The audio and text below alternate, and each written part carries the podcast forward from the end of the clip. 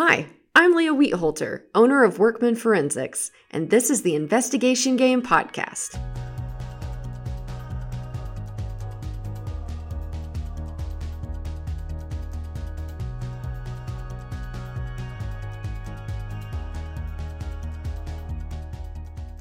Welcome to another episode of the Investigation Game Podcast. Today I have with me Kathy Enget. She has a PhD in accounting. She's a CPA and she's also a certified fraud examiner. So, welcome to the podcast, Kathy. Thanks so much for having me. I'm excited and terrified all at the same time. Oh, you don't need to be terrified. the production team makes us sound like we're stars. So, it's great. So, first, I kind of just want to start with talking about your background and experience. We met just a couple weeks ago. Much like we're recording this podcast over Skype, we met each other through FaceTime a yes. couple weeks ago, which is so random. But I love it. And I love, I know I sound like a broken record. I love the podcast and the ability to meet people that I wouldn't have otherwise met, just connecting through technology and different states. So, you're a professor at the University of Albany, correct? Correct. Let's kind of just go over your background and some of your experience that led you to what you do now. Okay. So growing up, I was always the kid who, whatever it was that we were learning, that's what I wanted to be when I grow up. So, like every new lesson, I wanted to be something else. But the things that typically stuck more frequently would be the teaching side of things and also solving puzzles and mysteries and things like that. So, I was a Nancy Drew girl since I was little, and accounting was just kind of an easy fit for me. It came fairly natural. So I started out in a small little local firm in South Dakota where I worked primarily on mom and pop type shops for, you know, their audits, reviews, compilations, and all of the tax returns that go along with it. So you got to see a very wide variety of industries and experiences in that smaller firm. And then I ended up in Texas getting my master's also in accounting at the University of Texas at Austin and ended up going to work for a big four firm in Dallas after I was done with that, where I actually finally made it into the forensic world. You know, South Dakota is not that big, not a huge market for forensic accountants, although I'm sure it's larger than what they would like to admit. and so, four years with the Big Four in forensic accounting, and then PhD for five years. And now I'm at UAlbany, like you said, teaching primarily graduate students, and we have a forensic accounting master's program. That's me in a nutshell. That's awesome. So, are the classes that you teach strictly forensic accounting like you don't teach regular accounting or auditing? Mostly i teach the forensic accounting related courses but since a lot of our students do go into audit first rather than directly into forensic accounting there's a lot of overlap. A lot of it has an audit spin and a fraud spin. So this semester i'm teaching statistical methods in forensic accounting and auditing which is a very scary name for saying you know it's an entry level data analytics type course I use a lot of the fraud potential risk and stories to make it interesting, but we also talk about it from, you know, how it can help from an audit standpoint as well, not just from a forensic investigation standpoint. I would think that would be really handy because forensic accounting is still a niche and so many people are going to go and actually get audit experience first. Kind of seeing where those worlds collide, I think would be really handy. Yeah, I think so. And then you know other classes i teach corporate governance and financial statement fraud. Occasionally i'll teach a fraud examination class or an accounting information systems class but because of my prior work experience in forensic accounting that's where they typically try to utilize me. So i'm just kind of curious whenever you worked for the big four firm and you had done compilations reviews and audits previously and then you went to school and then started with this big four firm in Dallas. Like, how did you kind of navigate that to end up on their forensic accounting team? That's primarily what the University of Texas was for. I call it my most expensive door opener that I've ever purchased. because there isn't a big four presence in South Dakota, so they didn't come recruiting mm. there. So, University of Texas, they're all recruiting at the University of Texas. So that was my in. I applied exclusively for forensic accounting positions. I didn't even consider anything else. And that's how I ended up there. Although, oddly, I still ended up doing a lot of audit assist type work given my prior auditing background. Oh, sure, sure. Yeah.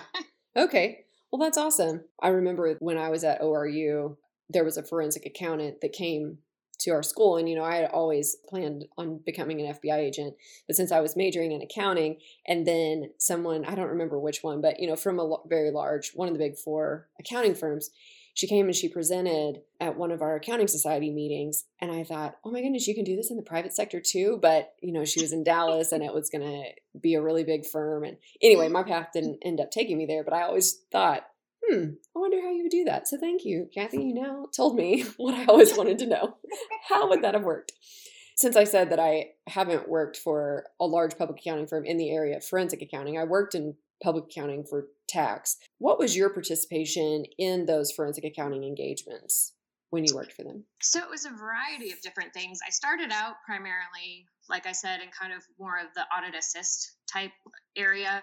SOX had just come into play the couple years before, so um, helping the external audit teams with their entity level controls, you know, their whistleblower type evaluations and code of conduct and all of that sort of stuff. Fraud brainstorming session prep and ultimately you know sitting in on some of the sas 99 fraud inquiries of the higher level management. So that's kind of where i started. I probably spent the better part of a year or two doing all of that. I worked on one restatement. The fraud had already been investigated. They were in the process of restating their financial statements in order to get them correct. So that was where I started for that. And then ultimately, even though I fought it for a little while, I hit my actual stride in calling and started doing what we called proactive forensic data analytics. So I got over my fear of computers and analyzing things and not understanding how everything works and helped internal and external audit engagements on their journal entry testing and payroll testing and vendor master and payables and all of that sort of stuff just looking for potential anomalies for like their quarterly or annual reviews, looking at 100% of that population and helping them identify the most unusual entries and transactions so they could spend the majority of their time addressing those risks rather than a random sample. Yeah. Okay. So many questions now. okay. So I, I will limit because we do have a time limit on this podcast. Yeah. Was there a favorite test that you had to that you enjoyed running? Or anything that you thought this just always produced something interesting to look at, fraud or not, I you know, maybe even just mistakes and errors.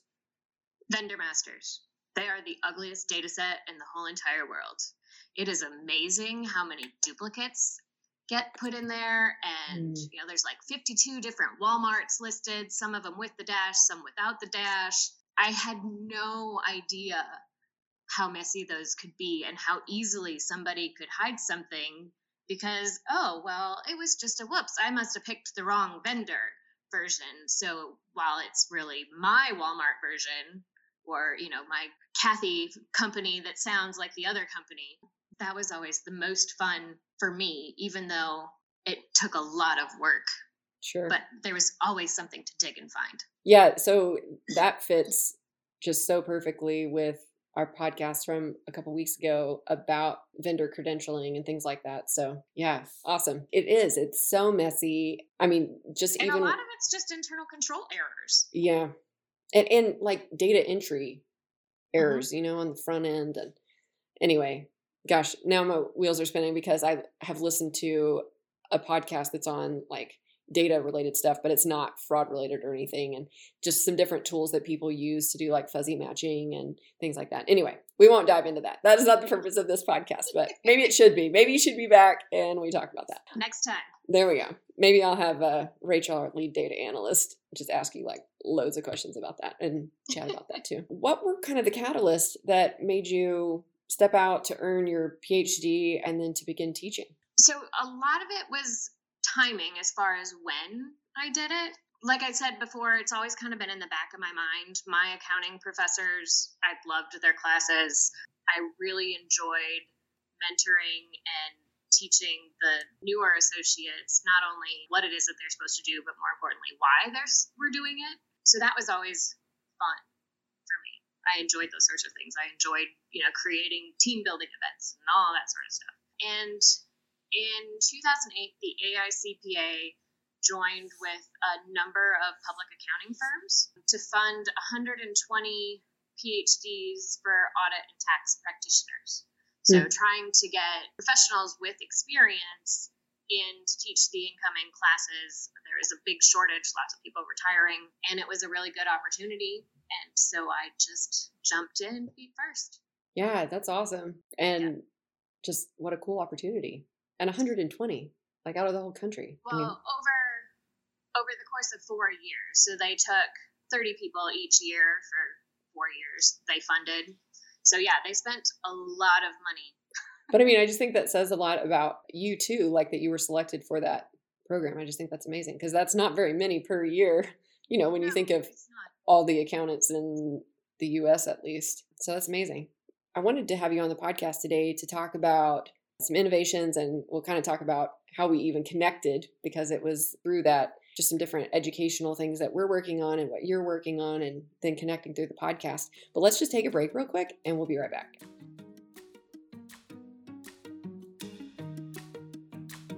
Today's Data Sleuth hack is sponsored by Workman Forensics. When looking for high risk payments, whether related to fraud or to find hidden assets, we recommend searching the financial data for even dollar payments. This is an easy task once you have converted your data to a format you can analyze in Excel. To begin, in Excel, highlight the row containing your data column headers. Then, click on the Data menu or tab. Within this menu, click on the Filter button. Next to each column header, a drop-down arrow will appear.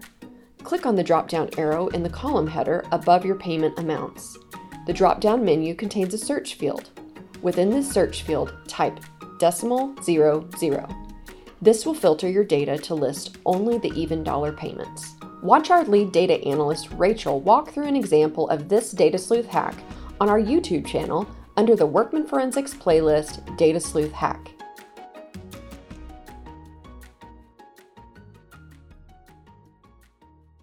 Welcome back to my conversation with Kathy Enget.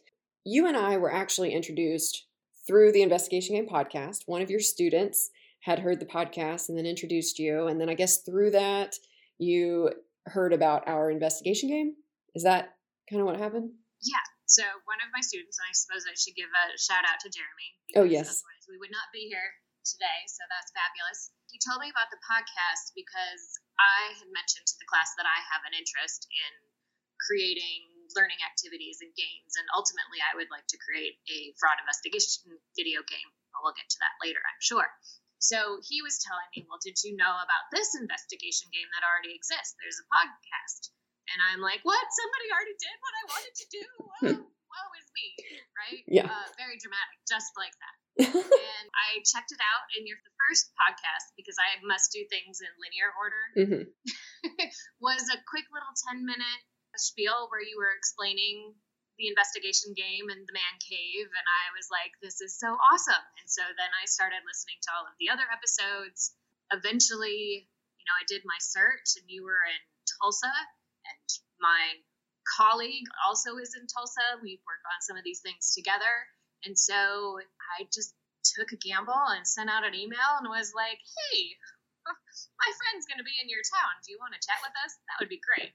And you responded back within like an hour. It was fabulous. Well, I was just so excited. I mean, I love to hear that somebody, I don't know, whenever I'm creating things, I'm like, am I only the only person who's going to care about this? So yes, I saw that you like liked the game and I'm like, of course I have to respond. I love this. But then through that conversation, you and your colleague talked about an escape room activity that you had put together to provide your students with hands-on learning opportunities for like an actual audit engagement but then combining that with the whole concept of an escape room.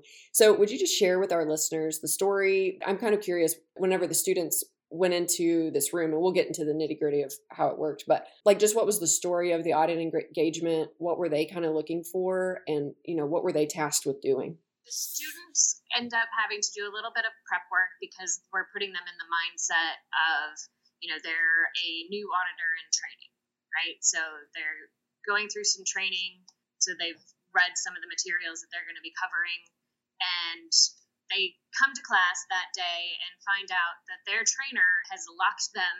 Uh, I say quote unquote, I guess, because you can't really lock students in classrooms. Yeah. But for the story purposes, we are locking them in a classroom and they are being given an hour to complete a series of five audit related tasks. And in doing so, they will help reveal five clues to unlock the locks and therefore be able to get out of our classroom. Mm-hmm. Uh, the audit related tasks are little puzzles where they're evaluating the audit engagement risk. They're calculating planning materiality and tolerable misstatement. They are looking at process narratives and flowcharts. And they're dealing with, you know, identifying audit assertions that are related and things like that. And in solving those, if they solve them correctly, they will arrive at a clue which will help them unlock the five different locks that they need to unlock. I see. Okay. Yeah, yeah, that's awesome. Very intense. How long did you give the students to work through the problem? Like, did they have to get it in some time or just get out? They get an hour. so so yeah, like a typical escape room, you know, we give them an hour. Yeah. They have, you know, a couple of I mean, they have all of the materials that even if they don't remember how to do an audit risk or how to calculate materiality, they have the equivalent of little excerpts of what their audit methodology would be and so what the audit firm's process is for doing these particular things. And none of the topics should be new to them. It was developed as something to kind of reinforce some of the learning they should have done earlier in the semester, kind of like a capstone type of thing, is kind of like an, oh yeah, this stuff is not going away. You just don't get to memorize it, take a test, and be done. you need to still be able to do these things. Sure. Yeah, makes sense. Kind of to back up a little bit, in teaching forensic accounting or auditing, in your experience, what do you think is one of the most challenging things to teach the students? Critical thinking. Mm they are very well trained in how to take a multiple choice test. So, trying to give them as many opportunities to think and make mistakes and try something new and mostly just doing the things. As much as possible, I try to relate things not necessarily exactly real world, but towards real world, something that they're actually, some task that they're going to have to actually do at some point in time. And then also be cognizant of how and why they're doing those things and how that might translate into other situations. Yeah, sure. I can see that. I mean, as an employer, we often have the same issue. Like, you know, you can only provide so much training, but then the employee still has to make decisions based on that training. I think that critical thinking component.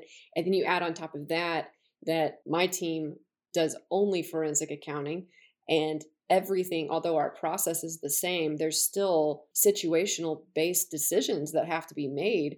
I can't tell you what to make in that moment. I can't take every single little step with you. And just being able to, I don't know, be comfortable in the uncomfortable and then make decisions, but just kind of thinking through, like, why did you make that decision? Because even if somebody doesn't necessarily agree with you at the end, to know why you did it, I think is just really helpful. Because then I can see where did something get messed up. It's kind of like we we yeah. we talk sometimes about how my mom's a math teacher, and so growing up, she always showed me, and she was a high school math teacher, so I had to like show my work, right? Well, I could get partial credit if I showed my work, but for the people, for the students she had that just put down one answer, like you can't give partial credit for that. So that's how I kind of see critical thinking and work papers and putting a case together and making assumptions and documenting that so yes, I'm empathizing because it's the same it's just the same learning issue that I think employers have. I know I have it. I don't think I'm alone in that. Okay, so let's go back to the escape room. Okay. Obviously, just that being the issue, something like a game, an escape room, uh, a video game, we'll talk about that in a minute, but those types of things allow us, and I, I wrote an article about this one time, but allow us to take a real world or as close to real world as we can situation and make decisions and see what the outcomes are without having some huge downside or failure associated with it. Like because we do learn through failure and sometimes it's so scary to i mean i know this because there was no game when i learned to do all this stuff but just how many hours I would stress over decisions that I was making to make sure it was the right one, just all that. So let's get into the nitty gritty of the development of the escape room. How were you able to create this and just kind of some of those details like how did it work and how long did it take to develop? So the idea came about when my colleague uh, Michael and I went to a games and education conference was primarily targeted towards K through 12 teachers, but there we learned about a tool called Breakout EDU, which is a platform that's primarily geared towards developing and sharing escape room type activities for K 12 teachers, hmm. either through physical lock boxes or with digital locks that you can do online. At first, we just kind of thought that it would be a fun educational way that we could incorporate it into, it would lend itself well to an audit class because audit is just a series of little puzzles and tasks that you have to do and come up with answers. Yeah, that's true. Right? So I would say that the idea and the puzzles came together rather quickly. I would say we had that mostly laid out within about a semester, but now we've been refining and beta testing for going on two or three years now. And we started with just thinking about, well, what did we want the students to be able to do? Which resulted in reinforcing topics that they've already learned in this cooperative team type atmosphere. Mm-hmm. So, yeah, I mean, like I'm sure that you experienced with your man cave game, it's it's it's a lot of little tweaks. it's, a, it's a lot of extra participants just playing it over and over again, getting people to read it, try to figure out what's not clear, what's not working, how can you fix it, make it better, and it's just it's it's a longer process than you would think. Yeah, gosh, and sometimes I even wonder if we're ever going to be finished. You know, I mean, it works. It doesn't break. We have two teams that have scored perfect scores, you know, out of like, I don't know, six or 700 people. It is functioning and it's so much fun. And we get amazing reviews back after people play. But still, me as the originator of this idea, the creator of this idea, I'm just sitting there and I'm like, oh, but we could also do this and we could also do this. So I don't know that it's ever that we're ever finished. So what are your plans for the escape room now? Are you going to do uh, anything with the one you've already developed? The plan is to publish it in an accounting educational journal. And right now we're going through those revisions and additional beta testing. And I think ultimately we we enjoy making things like the escape room. So I think we'd like to continue making additional escape room activities. Uh, there's one for management accounting that's already in like very early draft stages. Oh, that's great. Um, and then every time we present on our case, then lots of professors or you know whoever's in the audience come up and is like, "That's so neat. Have you ever thought about doing one for insert class here?" yeah. So I think that there's a desire for it, and we enjoy it. Yeah. Right now, it's just publishing. Yeah, great. That's awesome. Okay, so let's take that and in doing the escape room, was the escape room your first idea, or had you always wanted to do a video game to, to help communicate? I wanted to try to create a fraud investigation video game. Okay. Um, and then we started thinking through what was all involved in that, and it's way bigger um, than we ever even imagined. Sure. Um, so we decided to start with something analog first, and that's where the audit escape room came in. And then the video game is just kind of that thing that's percolating in the back of my head all of the time. Yeah, that's awesome. My husband tried to expose me to a point and click like mystery game a couple years ago on Steam. Like he downloaded a few of those and I was horrible at them. so like he tried because he, he's always been a gamer and or a video gamer and I've always been more interested in tabletop games. So anyway, I was terrible at them. But maybe I could maybe I could work a fraud investigation one. Maybe it was just the subject matter I didn't understand. I don't know.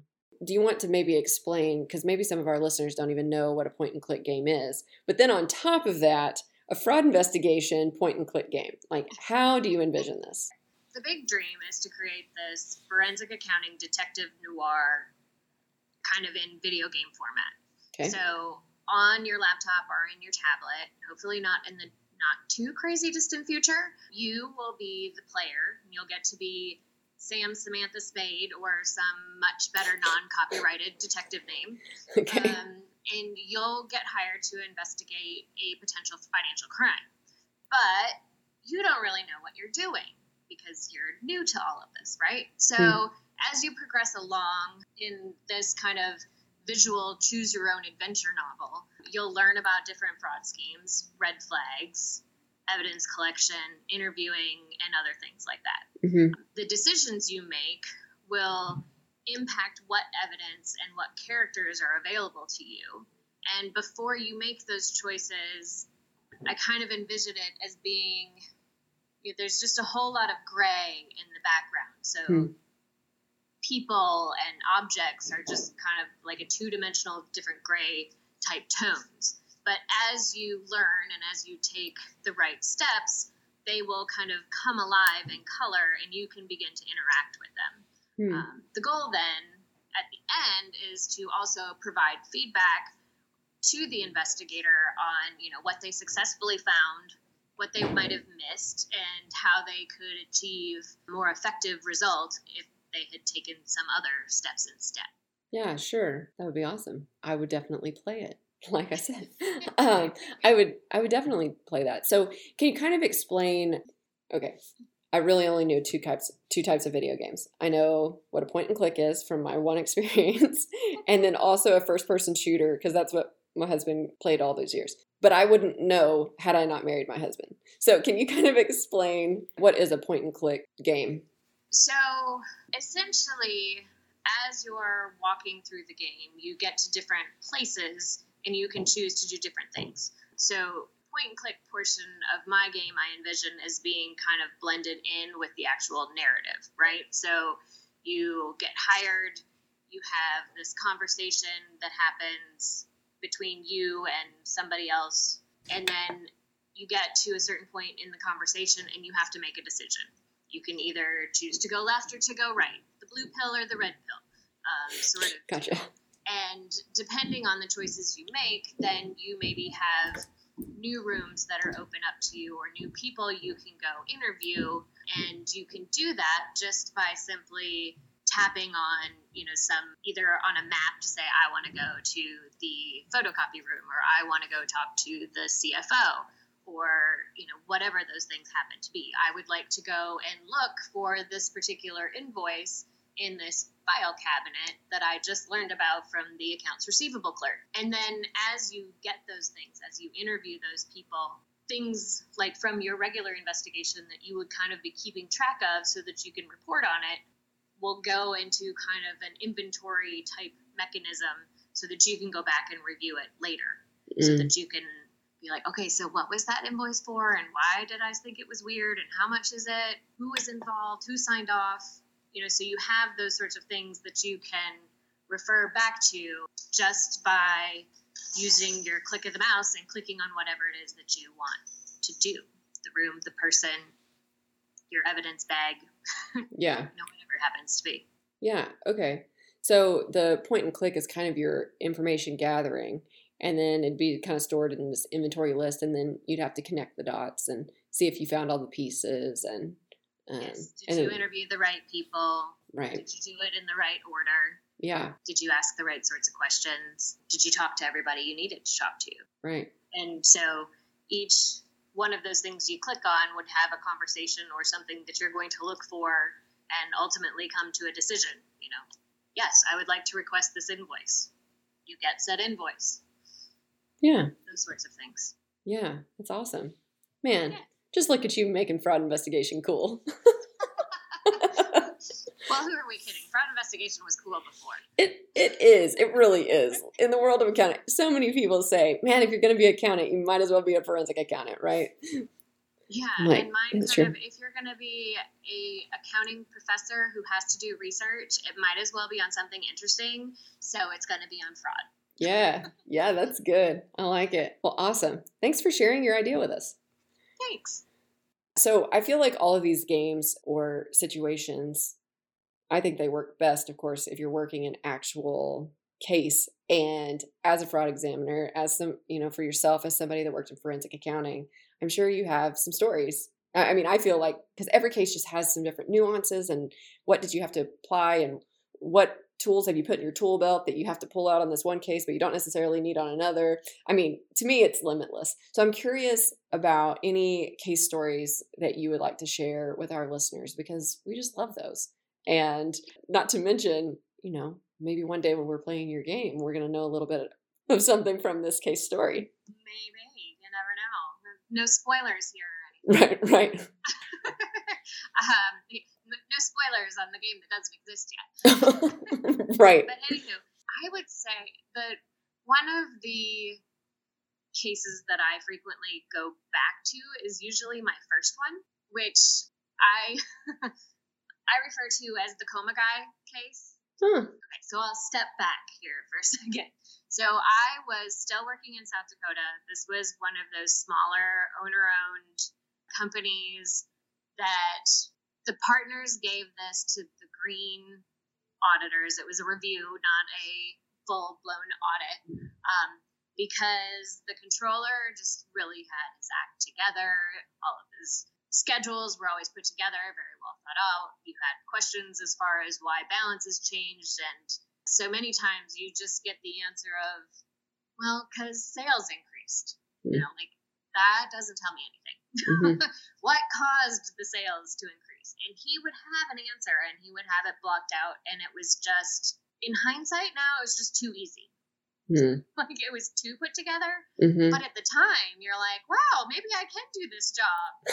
but at any rate, we were doing this review and we were almost done. There was a, an expense account I needed to have a an interest expense account that I needed to follow up on because he's one of those really good accountants who there is an interest expense account for each individual loan. So I had one extra expense account that didn't have a loan that went with it. Mm-hmm. so I needed to find out why. Sure. However, I wasn't able to ask him that question because he skied himself into a tree and put himself into a coma. Oh my. Which is why he gets referred to as guy. Right.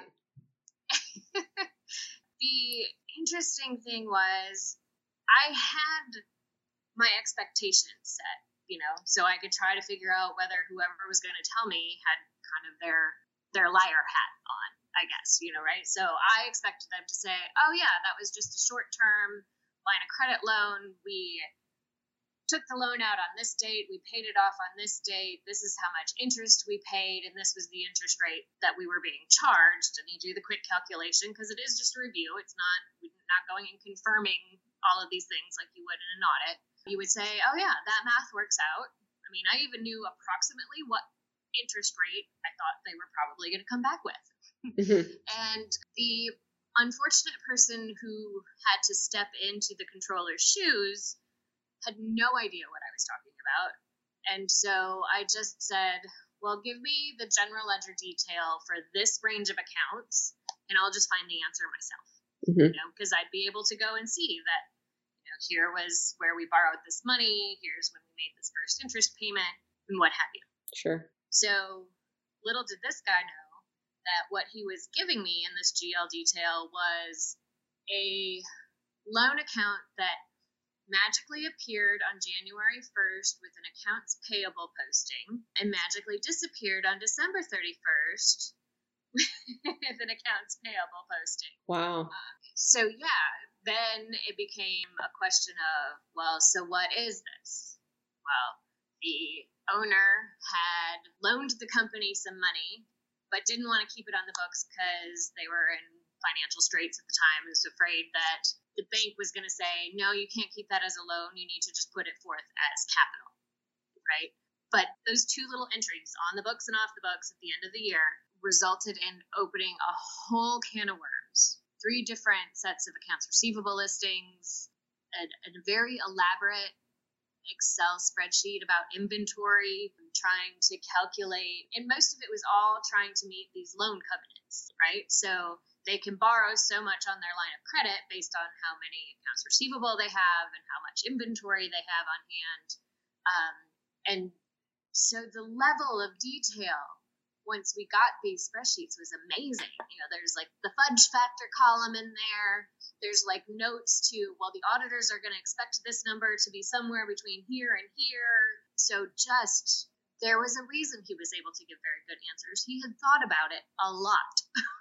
yeah, wow. Like so much work to maintain that. Yeah. And it was really to so somebody wasn't he wasn't necessarily stealing from the company but they were misrepresenting their financials to a bank Correct. Okay. Yeah. That's super fascinating. Well, great catch. An interest expense account that didn't have a corresponding loan. That's a good place to start. Goodness. Well, that's awesome. Yeah, just one little string and here it comes. Well, super fascinating. Kathy, thanks so much for being on the podcast today. I really appreciate your time and working with us. And um, I, I'd I'd love if if you're okay with it, if um, our listeners would like to connect with you, would you give them just a couple ways that they might do that? Sure. You can find me on LinkedIn just under Kathy Enget. You can also catch me at my email. Um, my Albany email is kenget at albany.edu. And those are probably the easiest ways to find me. Wonderful. Yeah, and we'll make sure um, we'll have it also in the show notes for anyone listening. Once again, thanks so much. It's been a pleasure meeting you over the last few weeks and then having you on the podcast. And hopefully, we'll get to meet in person soon and have you play the game. And then I just want to stay posted on how your escape rooms are coming and then also the video game. And anyway, just love it. Thanks so much. Yes, it's been great being on not nearly as terrifying as what I was thinking it was going to be. Yeah. It's a lot of fun. Great. Thanks so much.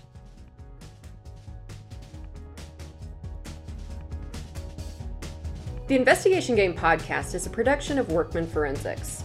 For more information about any of the topics that we talk about on the podcast, please visit workmanforensics.com. And to register for our Be a Data Sleuth seminars, visit beadatasleuth.com. You can also connect with us on any of the social media platforms by searching Workman Forensics. If you have any questions, comments, or suggestions for the podcast, please feel free to email us at podcast at workmanforensics.com. Thanks for listening.